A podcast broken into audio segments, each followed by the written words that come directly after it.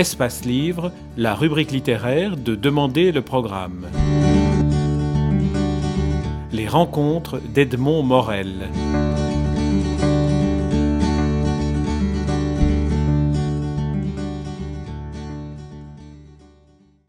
Rosemary François, vous publiez aux éditions Luc Pire un roman intitulé L'Aubaine. Dans votre biographie, on découvre un, éventail multicolore de créations littéraires, la poésie, le roman, l'essai, le théâtre, qui sont déclinés soit en écriture, mais aussi en représentation et en spectacle.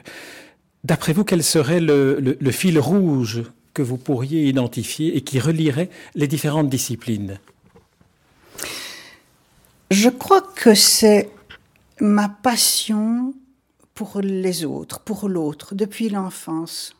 Je ne sais pas si c'est dû à cette enfance pendant la guerre ou bien si j'étais seule à la campagne et j'avais surtout des végétaux comme euh, amis à qui parler, mais j'ai toujours été fascinée par les gens qui parlent autrement, qui, qui sont différents, qui ne vivent pas comme tout le monde. Et probablement que je cherche un mode d'expression, euh, même inconsciemment, mais je suis toujours euh, déportée, toujours un peu à côté. Euh, Berthe Dubail, dont j'ai été l'élève, aurait voulu, par exemple, que je devienne peintre. J'ai fait de la peinture pendant un temps, et puis à un moment donné, j'hésitais vraiment. J'essayais de mener de front l'écriture et la peinture, et, je pense que j'aurais j'aurais pas été un bon peintre. J'espère que je ne me suis pas trompée en choisissant l'écriture. Mais on m'a déjà dit souvent que ça se voyait dans, mes textes, que j'avais le, regard du peintre. C'est un très beau compliment. Hein. Il y en a pour qui c'est la musique. Ceci dit, moi, je construis très fort euh, ce que j'écris. C'est-à-dire, j'écris d'abord euh, de façon tout à fait inconsciente, euh, même, même le matin avant d'être vraiment éveillé. Et puis je, reprends mon texte et je le travaille un peu comme, euh, comme on traduit au fond. Vous savez, Valérie a dit que toute écriture est traduction, et je pense que c'est ça. Au moment où je retravaille un premier jet, je me trouve un peu devant le texte d'un autre, et j'essaie de le mettre en français compréhensible. On va revenir sur la, sur la peinture euh, un peu plus loin dans, dans, l'interview parce qu'effectivement ça m'a, frappé. Il y a un certain type de peinture dans, dans, votre, dans votre roman. Mais euh, j'aurais voulu revenir un peu sur l'aspect théâtralité, oralité que vous mettez aussi dans certaines de vos, de vos activités comme euh, la lecture ou la mise en spectacle de textes. Est-ce que cette oralité influence aussi votre écriture lorsque c'est une écriture romanesque comme c'est le cas ici? Ah oui, oui, oui, certainement. Euh, ça a l'air d'être une digression, mais je vais droit au but. Euh, mes étudiants, euh, j'animais des, des ateliers de traduction de la poésie en troisième cycle à l'université de Liège notamment. Mes étudiants vous diraient que quand ils devaient lire une traduction de poème ou de petite prose même, ils devaient se lever pour dire leur traduction. Et en travaillant avec des, professionnels du théâtre, je me suis aperçue que très souvent, j'ai changé des textes, des traductions ou des textes à moi, après les avoir dits sur scène. Parce que ça ne suffit pas que ça passe par la bouche, il faut que ça passe par tout le corps. Et ça commence aux orteils et ça finit par le sommet du crâne. Et, et oui, je travaille toujours à voix haute, toujours. Je relis toujours tout à voix haute avant de retravailler. Y compris le roman, donc comme Flaubert et son gueuloir. Ah, je, oui, oui, y compris le roman. La, comparaison est probablement trop flatteuse. J'aimerais être Flaubert, mais le ridicule ne tue pas. Mais Flaubert avait besoin lui aussi de, lire ses phrases pour être sûr qu'elles soient équilibrées. Oui, je pense, je pense. C'est là ma musique. Moi, je, mes parents ont essayé de me faire apprendre le violon, mais non, je ne, je ne pratique que la musique de la langue. Alors nous allons maintenant entrer dans, votre roman, L'Aubaine, euh, publié aux éditions Luc Pire. Euh, vous m'avez dit avoir consacré 19 ans à l'écriture de ce roman.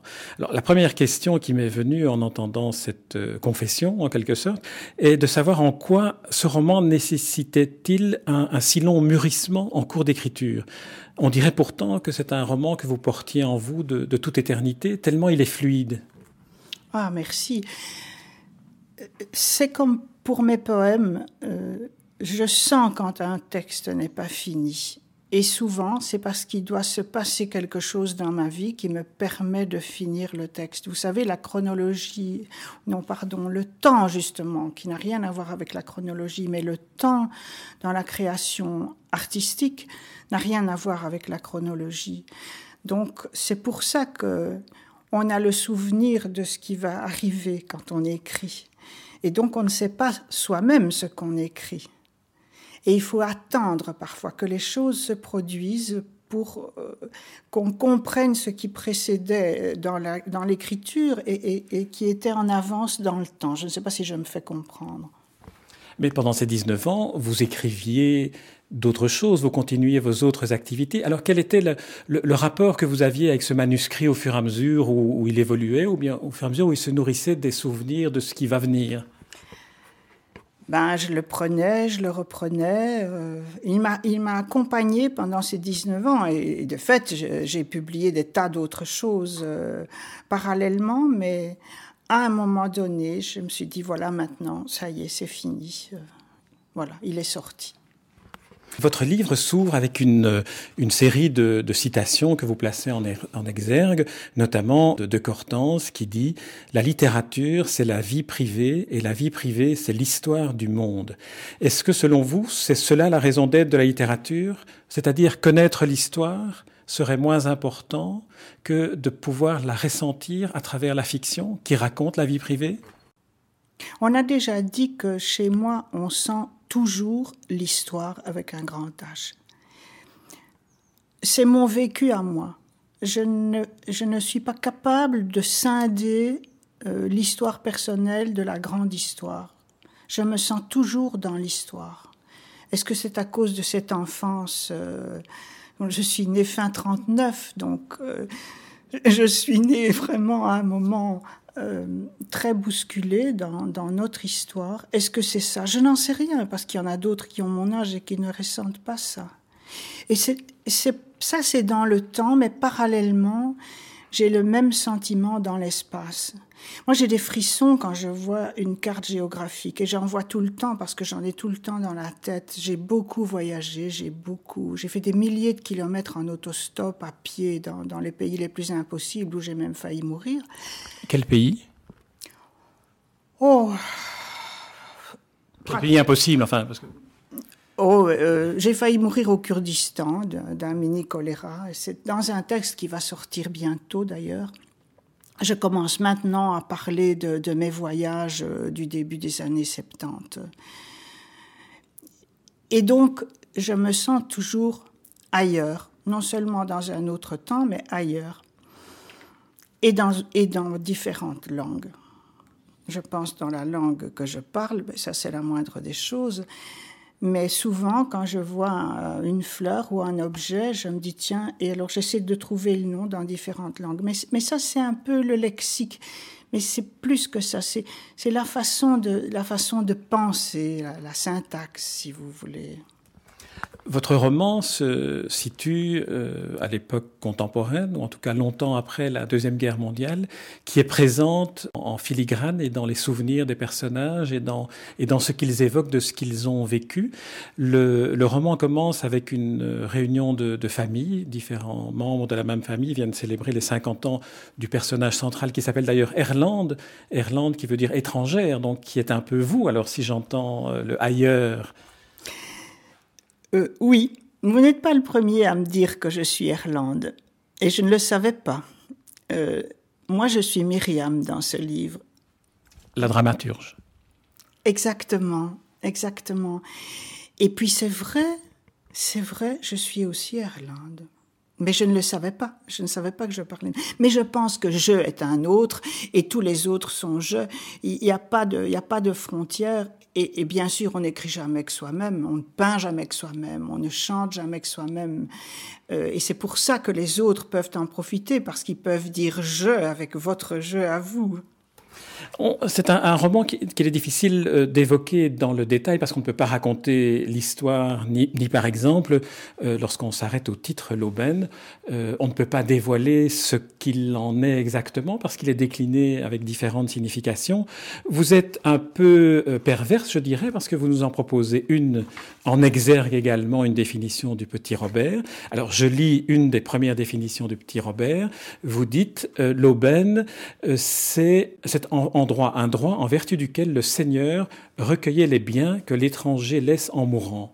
Est-ce qu'ici on pourrait dire que ce bien qui est, qui est laissé par l'étranger, je pense à Irlande, est la mémoire et peut-être le devoir de mémoire, qui est peut-être le, le, un des thèmes centraux du roman? Oui, mais alors je ne vois pas pourquoi il serait récupéré par le Seigneur. Euh, il y a une histoire d'héritage là-dedans. Et il y a un jeu sur le, thème de l'héritage parce qu'il y a l'héritage, il y a une histoire de fric, une histoire de famille, mais il y a aussi euh, ce qu'un des enfants appelle un lourd héritage culturel, en reprenant les termes de son professeur d'histoire précisément.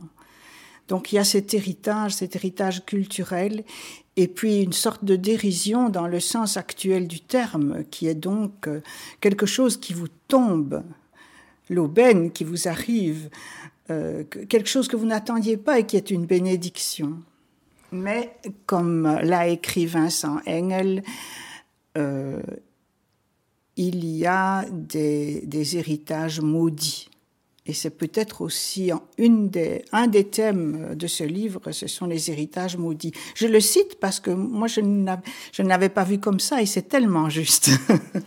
Vous remerciez d'ailleurs Vincent Engel dans les, remerciements à la fin du volume. Quelle a été sa contribution dans, dans, votre travail de, de gestation de ce roman? Mais il a lu le manuscrit et il m'a beaucoup encouragé.